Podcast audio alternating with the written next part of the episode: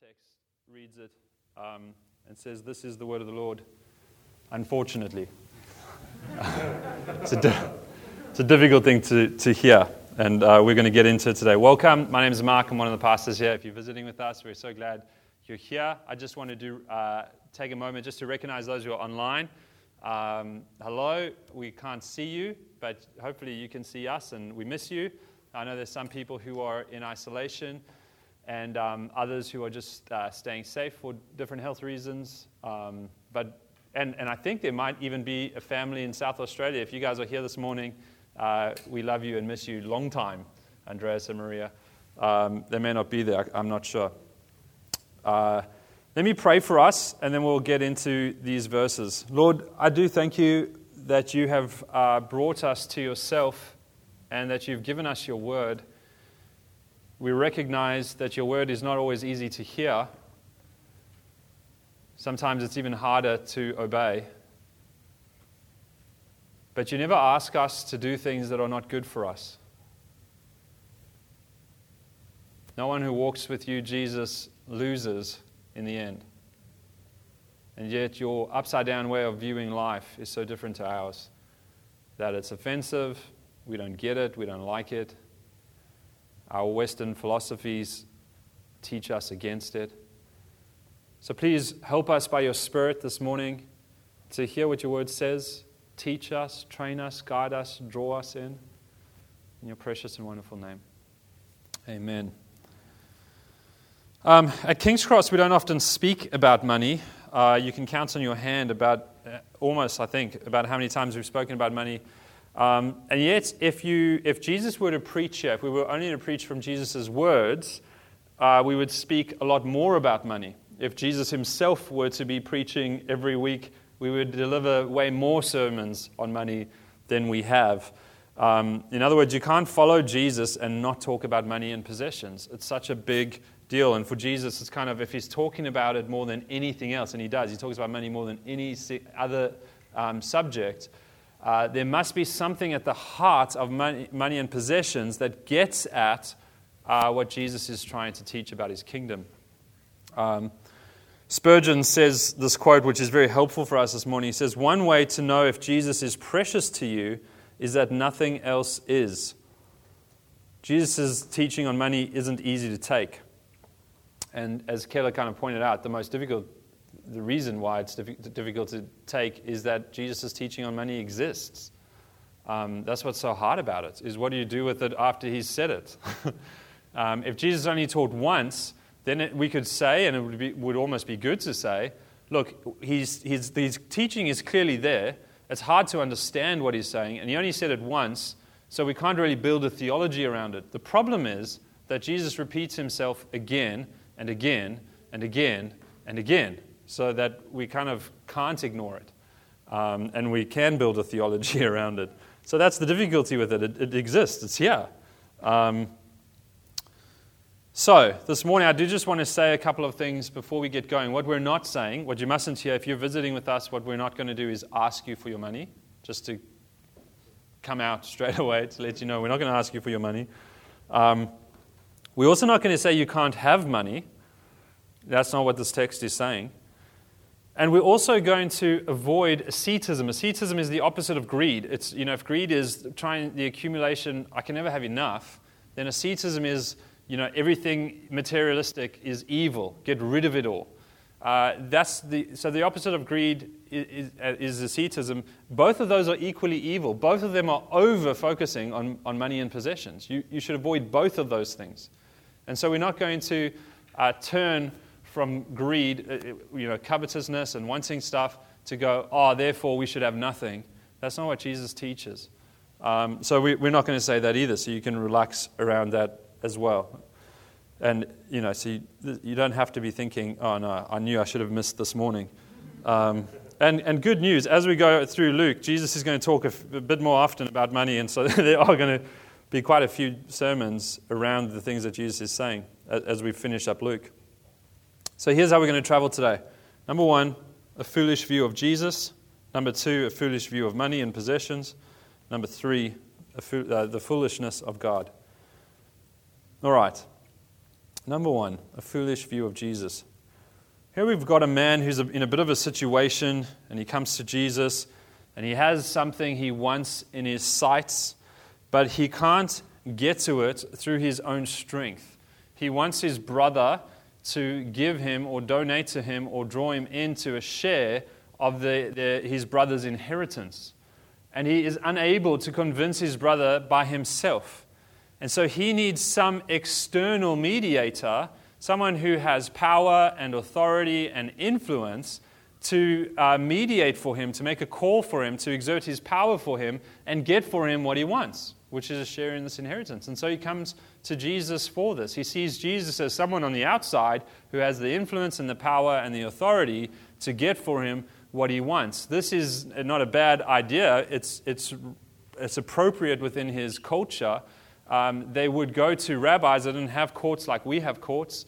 Uh, they would go to a rabbi, and a rab- they would bring their case before the rabbi, and the, the, each party could make their case and their claim, and the rabbi would make a decision. And whatever the rabbi decided was the verdict. What, he was the judge, the jury, and gave the verdict. So, him coming and saying, Rabbi, is recognizing him and saying, I see you as someone who has this authority and power to exert your influence over my brother and to give me the life that I want. Um, what he's saying is, Jesus, help me with my brother. Jesus, help me get what I believe I deserve. Jesus, help me have a more comfortable life. He really sees Jesus as someone who's able to verbally give a verdict that it can get him all of that. That's quite, that, that's quite powerful. Um, unfortunately, I see myself in him, and I don't think we're that different today. I'll give you some examples. We, we go to God in the same way God, please give me the promotion, then I'll have more time and money to serve you. God, please help me get that contract, then I'll be able to give more. God, I won't ask for much, but if you could make that person like me, I'll be satisfied. I remember praying that exact same thing. God, if you can help me marry Nas, my life will be perfect. God, please get me into the class with my friends. God, make the rain stop so we can play our sports game. I don't know how many times I prayed that as a, as a kid. God, please put your favor on the stock I own. God, can you increase my equity so that we can make other investments? And we might add a bracket to all of these and say, and then we can serve you more, or then we can give to your kingdom more, and then we can, you know, as a kind of a caveat, negotiating twisting God's arm. God, my family will be secure if I can save this much money. There's little difference between this man and his view of Jesus and me and the way that my heart interacts with God very often. And maybe it's true of you as well. Here's a question Do I ever go to God looking for someone who can exert their authority, their influence, and give a verdict in my life? Do I do what this man does and say, Rabbi, glorious God, omniscient one, omnipotent one, almighty one, can you please work in my life to get me the good life? Spurgeon's quote is such a great diagnostic here. If Jesus is precious to you, uh, then nothing else is. It's such a great diagnostic because what it's saying is um, if, Jesus is if Jesus isn't precious to you, there's a lot of things that will come to mind that God could be useful for you to get. But if Jesus is precious to you, you, it's not that those things go away, but you forget about those things. What would you like from me? We sang it this morning. Nothing. Nothing but to know your love. To know you, we, we sang that. To know your love is everything to me. It's such a great diagnostic, and, and I can tell you where the diagnostic hits my heart, but I'm not going to. So, the first problem is that we see Jesus as someone who can help me get the life I want. Here's a few Jesuses I think go around, at least in my heart. Santa Claus Jesus. Do you know him? You know that old video? I wonder if you know him. Jesus is the King of Kings. Jesus is the Lord. Do you know that video? You have to be old enough to have seen it. Yeah? I wonder if you know him. Jesus is. And there's just this beautiful kind of five minutes of Jesus is and just quoting Bible verses. Well, it doesn't say this. Jesus is Santa Claus. He can get you what you want if you're good enough and you're on the good list, not the naughty one. But he lives in my heart, this Jesus. I invited this Jesus into my heart many years ago. This Jesus gets me stuff, and, and he gives it to me, especially when I'm good. The, the better I am, basically morally, the more chance I have of getting good stuff from Santa Claus Jesus. But I also have another Jesus living in my heart, this broker Jesus. This Jesus, if you give him money, he'll give it back to you with interest. This Jesus goes by different names, and, and his message now, pop, you know, now it's popular as kind of, um, what, what is it? Prosperity gospel. You know, give, give to Jesus, give to broker Jesus, and broker Jesus will make your life sweet. And if your life is not sweet, then you're not really giving yet to broker Jesus. You don't have enough faith. You need to have more faith. Trust, believe, give. Broker Jesus lives in my heart. Gangster Jesus lives in my heart too.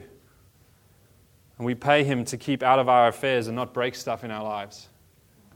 You know, you don't tithe, and then that week the car breaks down. Oh, shoot, gangster Jesus got a hold. He knew. Gangster Jesus saw I didn't give.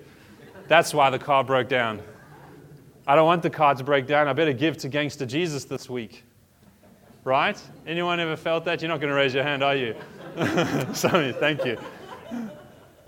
So, Gangster Jesus got invited into my heart as well, and he comes with guilt and shame. And you give to protect stuff.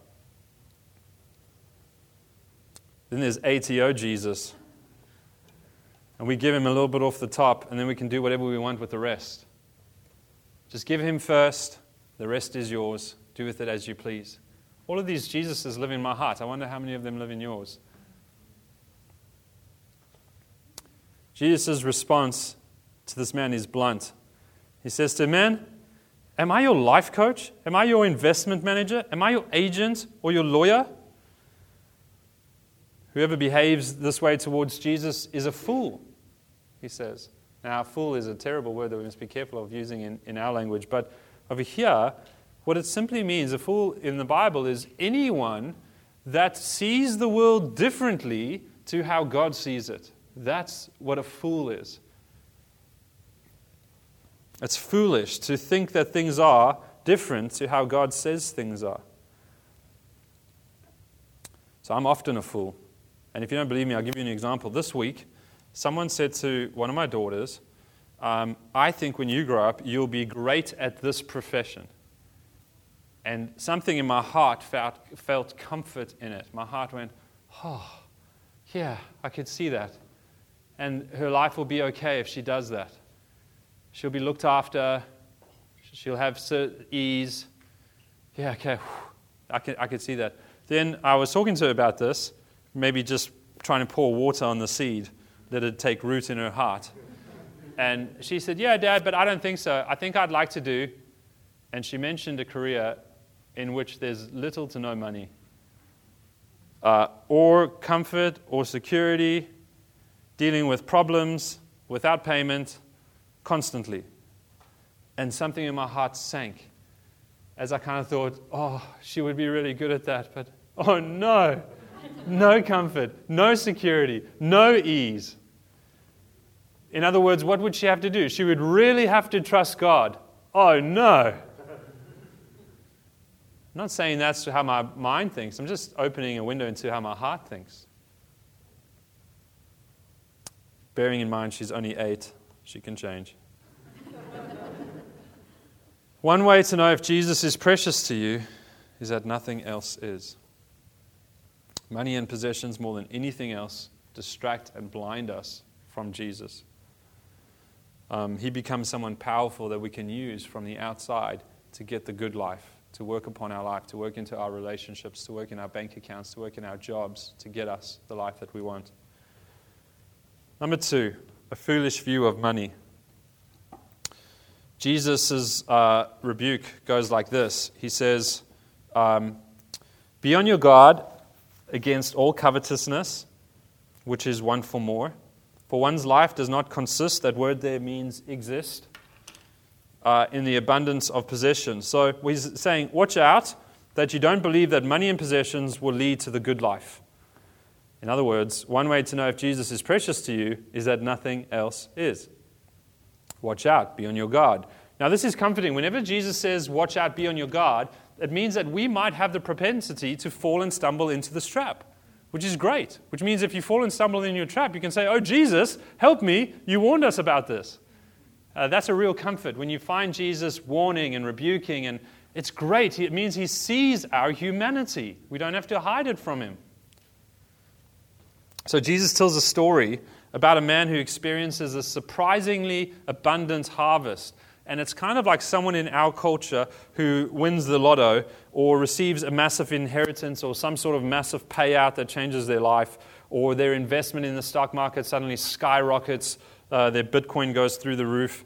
Um, and they're kind of answering the question, what would you do if you won the lotto? Have any of us ever had, an answer, had to answer that question you know, with friends at school? With, you know, what would you do if you ever won the lotto? And we all have very sanctified answers, and you know, uh, those of us who are liars about how little we would use and how much we would give. Those of us who are more honest just talk about the good life that we would live and how little we would work. Um, and Jesus is telling this kind of parable from an honest perspective. He hides nothing. He's not pretending the man is more sanctified than he is. And he, here's the question Why would we think the good life is found in money and possessions? This man uh, looks at these things, we'll, we'll look at it, and he, and he concludes to his soul eat, drink, and be merry. That's what he says to himself I'll eat, drink, and be merry. This is an idiom from that time and it's an idiom that faces death. This is what the idiom is all about, and, and that uh, it, it's, it's thought that, or best, uh, it's understood that the Egyptians at some parties would carry a mummy around during the feast, and uh, so that people could look death in the face, and the, then the idiom would carry forward. Now, everyone at the party, eat, drink, and be merry, for tomorrow we die. You know, you're going to be this mummy pretty soon, so eat, drink, and be merry. Let the party continue. Sailors uh, were known when the ship goes down to pass on this idiom as well. Well, we're all going to die now. The ship's going down. There's nothing we can do. Let's eat, drink, and be merry. Paul doesn't disagree either. Paul knows of this idiom, it's, it's known in this culture. Paul says to the Corinthians, If the dead are not raised, let us eat, drink, and be merry, for tomorrow we die. At the heart of the problem is where you find the good life.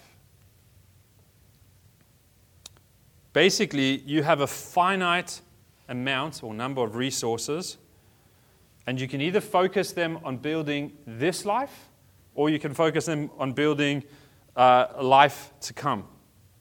You can't do both. You can't balance it out. Whoever, um, wherever someone focuses uh, is their life. And you, you kind of identify yourself with here or there.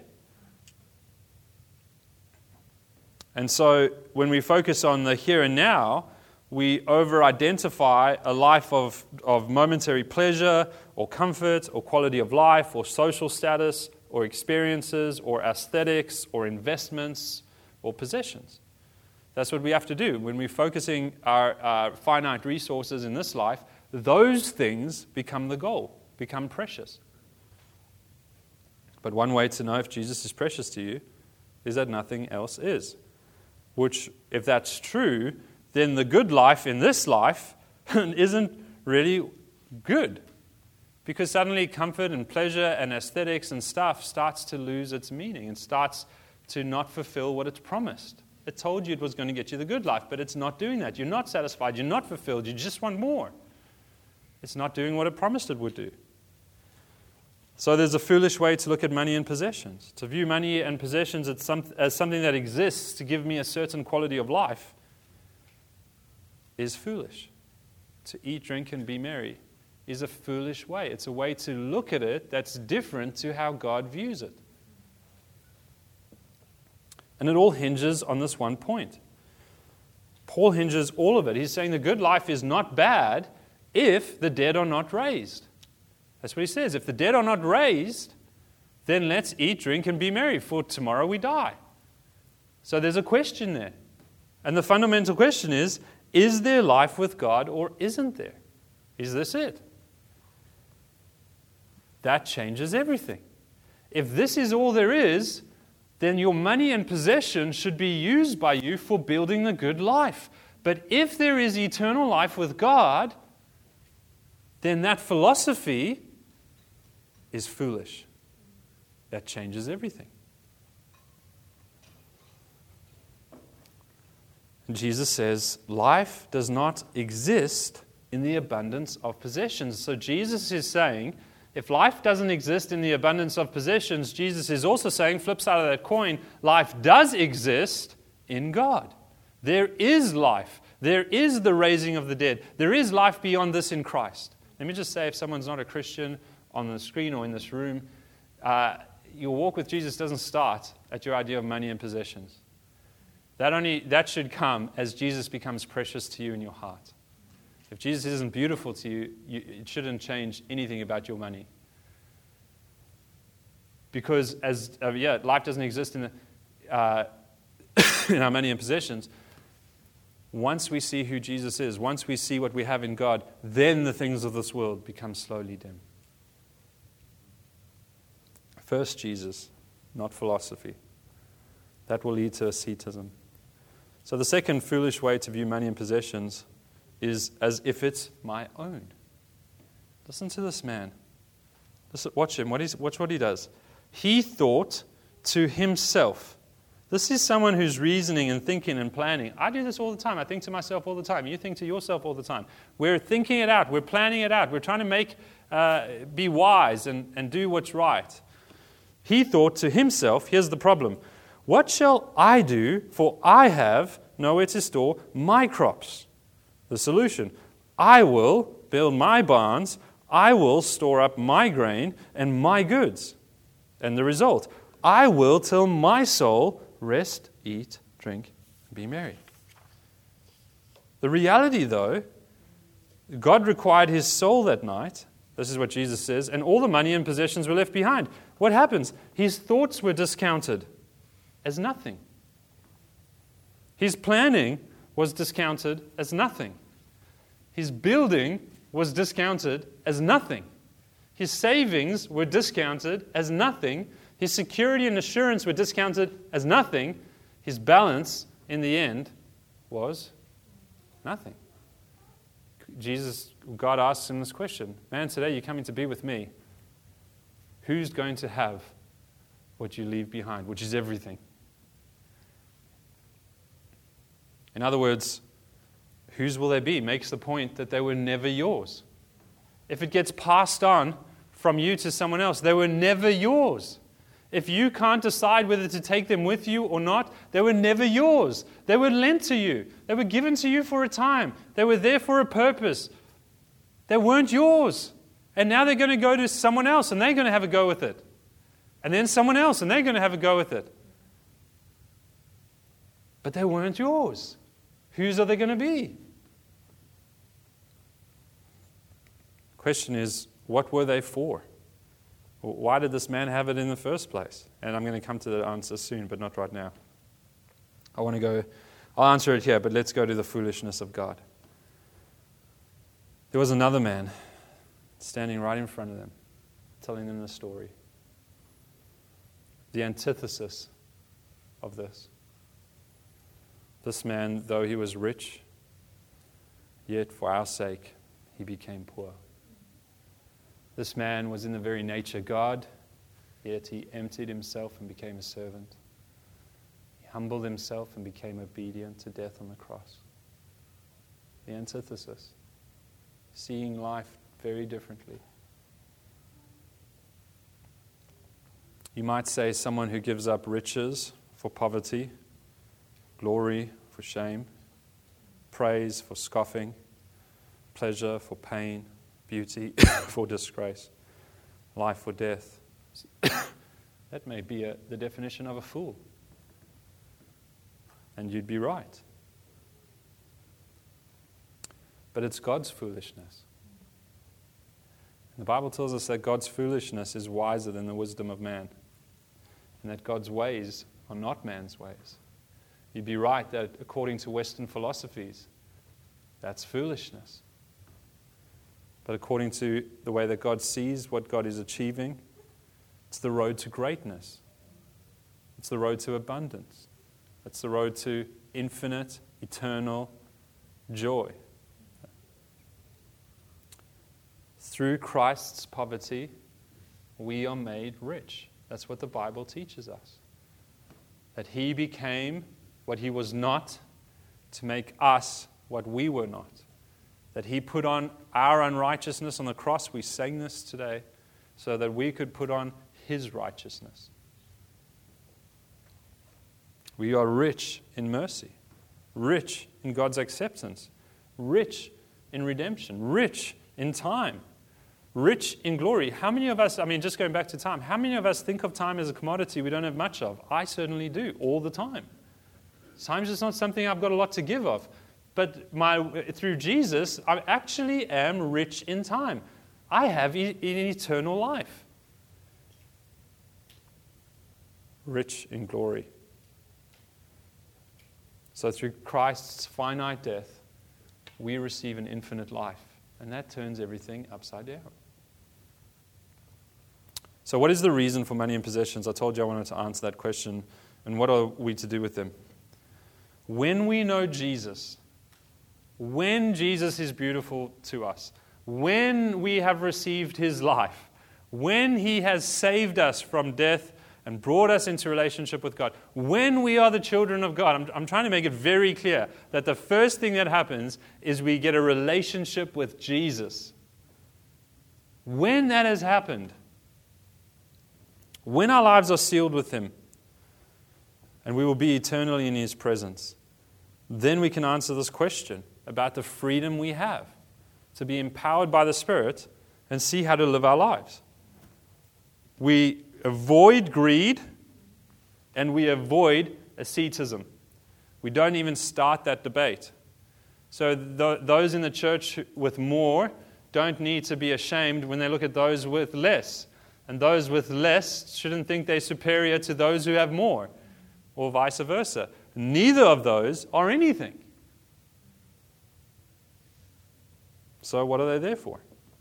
Money and possessions are there Jesus says, so that we can be rich towards God. That's what they're there for. They're given for a moment in time into our hands so that we can choose, not as robots, but as people, to be rich towards God, to participate in a walk with the Lord. Money and possessions are a means to direct our hearts towards Him to daily live our lives in practical ways that honor Him, glorify Him, and learn to love what He loves. You see this in life. God, God, if God made robots, we talk, I talk to this about I talk with this about my kids all the time. Why does God allow this? Why does God allow that?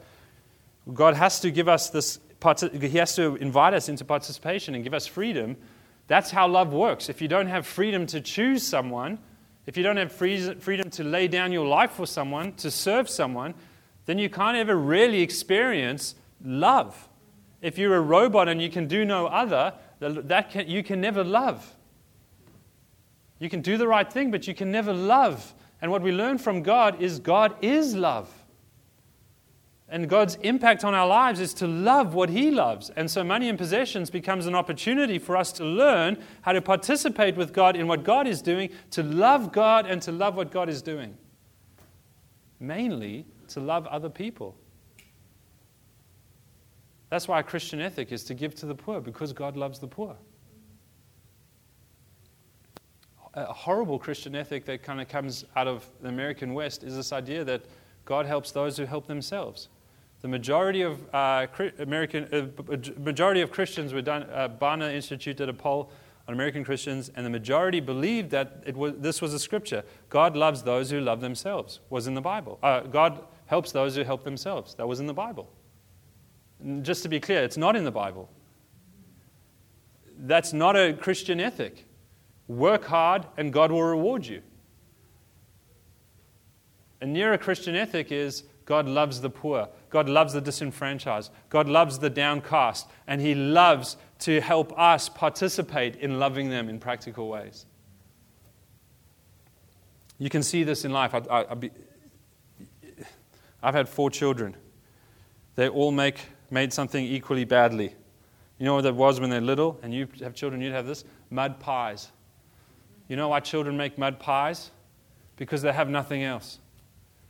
They, don't ha- they, don't, they can't go buy you something, they've got no money. They can't really go in the kitchen and make something. You never let them, they'd, they would uh, burn down the house. It would be terrible anyway. So they go into the environment that they can, the garden, and they take all the love in their heart towards their parents, and they make something and they bring it to you, and it's disgusting with bugs and chicken manure and all kinds of horrible things. And they say, Here is a cupcake, please eat it. And the more stupid of us parents, like myself, feel a bit of guilt, and we take a tiny little bite. The cleverer parents, like my wife, just go, Oh, that's lovely, and chuck it back in the garden behind the back the child's back. Sorry, Zeke, now you know. but the point is, the reason a child does that is because they can't help themselves. They love you so much, they've got to go and make something to participate in showing that. And it's the same with God. And God puts money and possessions into our lives that we can be rich towards Him that we can aim our lives towards Him, that we can take our hearts and we can bend ourselves and say, I have found Christ the most precious thing, and I take all that I have and all that I am, and I bend myself towards the Lord, and I want to be rich towards God. Think about the person you revere the most in this life. In this life. Don't, this is not a time to be super spiritual and say, I revere no one. They all, I see everyone as equal. Just be honest. And eh, sorry, if that is you, great, fantastic. I'm just not there yet. If they walked into your house, I don't know, the Queen of England or someone walked into your home and they sat down and they said, Could I have a glass of water? What would your heart do? I know, I'll tell you what my heart would do. I, I would go, I have tap water, cold water room temperature water, soda water, mineral water. The shops down the road, I can get you any water you want. What would you like? There would be nothing too hard to do to give this person just a glass of water because I revere them so much. Here's what Jesus is saying When God is precious to you, your money and possessions are an opportunity for you to cast your love upon Him and to pour your life into Him and thereby participate in relationship. Now, God needs nothing from us, in case we didn't know. And everything is His. And when we die, all we have just moves on. We don't take it with us. So, what do we do? How do I give to God? Where's His bank account? We only have King's Cross's accounts on the internet. Where's God's? And this is the spot sometimes the church takes the place of, we'll give it all to the church. We're his kind of representative here. But let, let, I just want to be clear and honest. We're not. I mean, we are, but we're not his bank account on earth. Myriads of opportunities lie before us. Different ways. God, He doesn't give us one way. If He gave us just one way, some sort of charity, some sort of church, some, we wouldn't have to think. We wouldn't be able to participate. We'd be back to kind of ATO Jesus. Oh, that's what you want from me. Now I can get on with my life. But he doesn't. He says, all of life is your opportunity. Every time you pass that person on the, on the street, no guilt and shame, but there's an opportunity. Every charity that ever existed, opportunity. Everything the church ever does, opportunity. Your neighbor, opportunity. Your couch, opportunity. Your car, opportunity. Your time, opportunity. God goes, bend it towards what is precious to you. Use it for what you love. And then wait. Jesus says the problem of covetousness is that we're not rich towards God. We bend our hearts towards things and we ask God to help us get them. Let me land this. God gives so that we can give. It's His way to draw us to His heart, to love what He loves. the man came to Jesus wanting a share in his brother's inheritance. Remember that? What he didn't see was that standing right before him, the King of Kings, the Lord of Lords, the Prince of Heaven. God was inviting him into a share of his inheritance. Why do you ask me for this when I'm offering you that? Imagine you could go stand before Bill Gates. And you went to Bill Gates and you went, Bill, can you please make my brother or sister give me some of what dad and mom gave them? Bill says, I'd be willing to bring you into everything I have. You can share in everything I have. How silly would we be? Jesus, make my brother bring me into the inheritance. You've got the power to do that. And Jesus offers us a shared inheritance, a living inheritance, because he's never going to die. The kingdom of God is ours. Everything that belongs to God is ours to participate in. We participate with God in bringing his kingdom into this world. Through a finite amount of time and resources and talents and skills, I'd love to stand on the corner of a street and bring the beauty of God into this world through music, but people would ask me to stop singing. But I can find what He's given me, and I can bend it back towards Him and participate in a loving relationship. Money and possessions have a way to keep our eyes on Jesus, just as much as they have a way to take our eyes off. God gives so that we can give. It's His way to draw our hearts to Himself.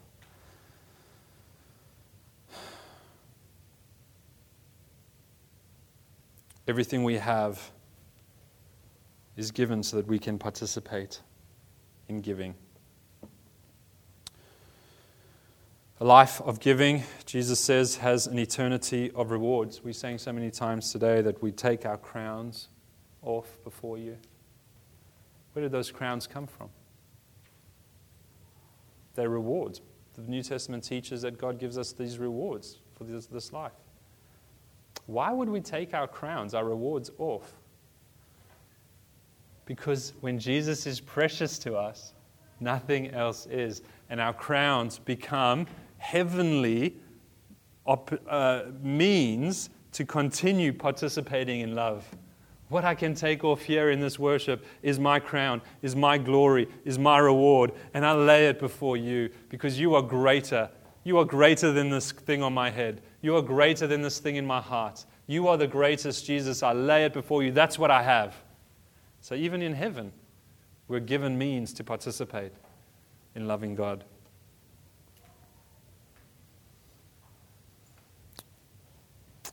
Where your treasure is, Jesus says, there your heart will be also. Lay up for yourselves treasures in heaven. Be rich towards God. Nothing is really yours, it's only yours to give. Let me close with this old hymn. Turn your eyes upon Jesus. Look full in his wonderful face, and the things of this world will grow strangely dim in the light of his glory and grace.